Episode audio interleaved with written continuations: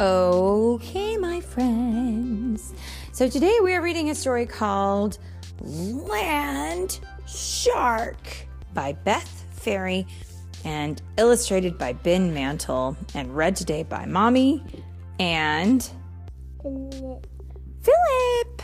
Oh, these are my favorite moments when I have a, a story time with Philip. Let's see what the story is all about because we know that sharks are not on the land. So let's get into it. Here we go.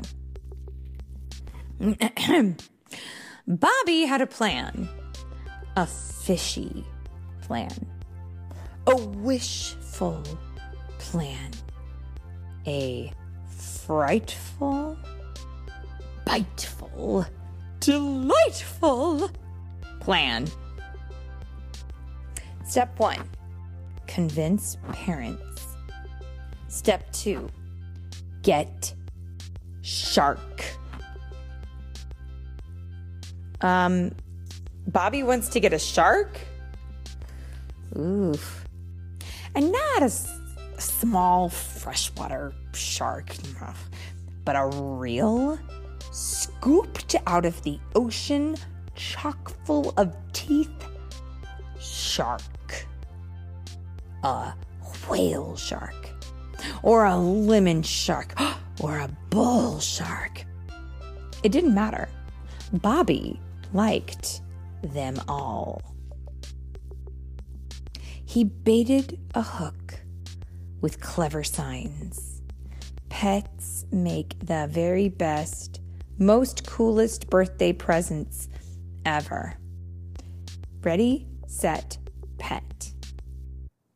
And reeled his parents right in. He forgot just one detail. On the morning of his birthday, Bobby's parents threw open the garage door. Surprise! They yelled. And in the picture, did they get him a shark? A pet shark? Is that what that looks like? Yeah. In their garage, though? hmm Uh, oh. Just kidding. No enormous saltwater tank, no rows of sharp teeth, no awesome dorsal fin, no shark. Happy birthday! What's this? Bobby asked. A puppy, said his mom. The very best, most coolest present ever. Good one, Mom. Are we going to the aquarium? For what? His dad asked. For my shark, Bobby answered. Don't be silly, said his mom. You can't have a shark. Sharks aren't pets, his sister said. Did you think you were getting a shark? His brother laughed. Bobby ran up to his room, not crying, not crying one salty tear.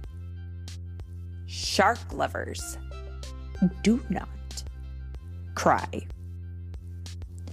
But it's okay if he had, right? hmm Because when you're really disappointed, sometimes sometimes you do want to cry, right? hmm It's super hard to have your heart set on something and not be able to get it. But you know, we all have that happen sometimes. His mom brought the puppy upstairs. Look at her, she crooned. She's sweet. Sharks aren't sweet and adorable. Sharks are not adorable and cuddly. Sharks do not cuddle. Just give her a chance. Shark lovers cannot be converted into dog lovers. Ever. Well, I don't know about you, but I would love a puppy like that guy. She's super cute, isn't she?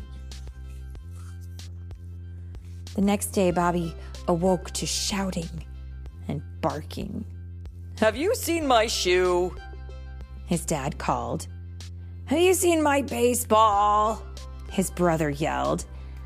Panda? His sister cried. Has anyone seen Panda? The puppy dropped Panda at Bobby's feet, tail wagging. What has happened, by the way? In the picture, we can see what happened. We can see all of it. We can see the shoe. Um, it looks like somebody got into the baseball bat. And Panda, what is left of Panda? Panda's head, both of his arms, and both of his a puzzle piece. Bobby surveyed the damage. It was destruction with a capital D. It was frightful. It was biteful. It was delightful. He could hear his mother coming. Good luck, he told the puppy. After one week, the puppy had chewed through five pairs of shoes, six stuffed animals, and the legs of three chairs.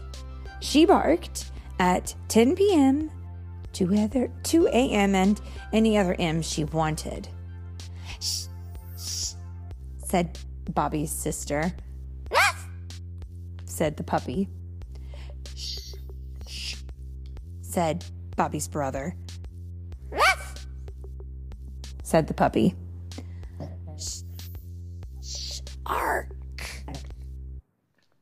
Shark? Hmm.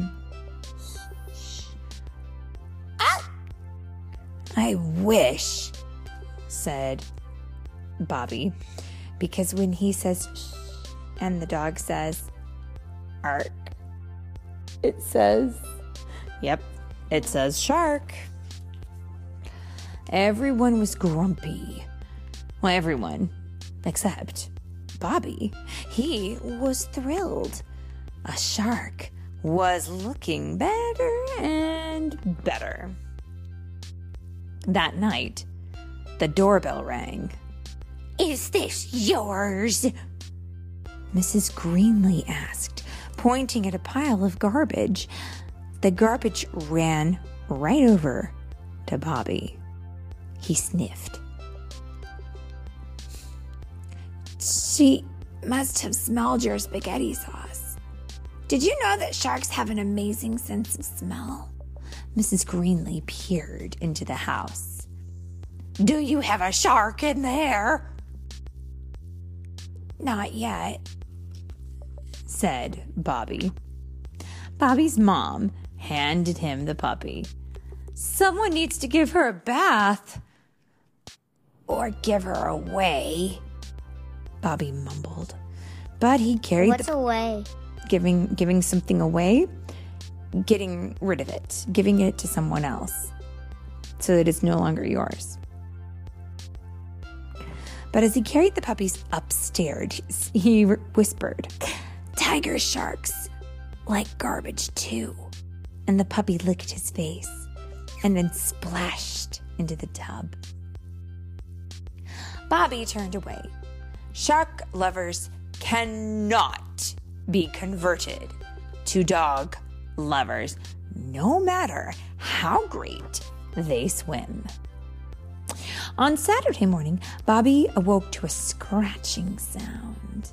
He opened his door and the puppy charged in. She sniffed his rug and sniffed his clothes and barked at his posters. She scooted under the bed and grabbed Toothy. What is Toothy? Shark. His shark stuffy. Don't! Bobby began, but it was too late. Stop! he yelled, lunging for Toothy. The puppy pulled. Bobby tugged. The puppy growled. Bobby yelled, Drop it! Drop it now! The puppy dropped it, and then she took a great big chomp out of it. Bobby gasped. The puppy trotted over and dropped the head at Bobby's feet, and then she wagged her tail. Bobby could not believe it. The bite mark was incredible, magnificent, enormous. Kate saw the torn and tattered Toothy. Oh, she said to the puppy, you've done it now. And the puppy had done it. She had barked and chewed and bitten her way right in to Bobby's heart. Bobby was a shark lover, and shark lovers, as it turns out, can be converted to dog lovers. In fact, they can love a lot of amazing things. And with less than a year until his next birthday, Bobby had a plan.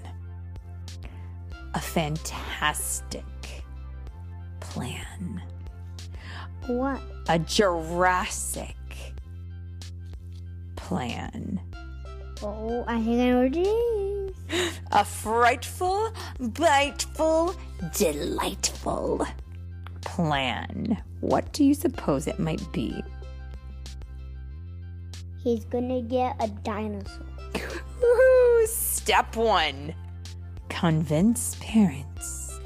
Step two. Actually, I would be delighted to know what step two is because, as far as I am aware, and now you can correct me if I'm wrong here, but um, dinosaurs are extinct. Yes? Yeah. Hmm. So maybe he's going to have to try to find some dino DNA and take it into a laboratory and try to do like they did in Jurassic Park. I don't know.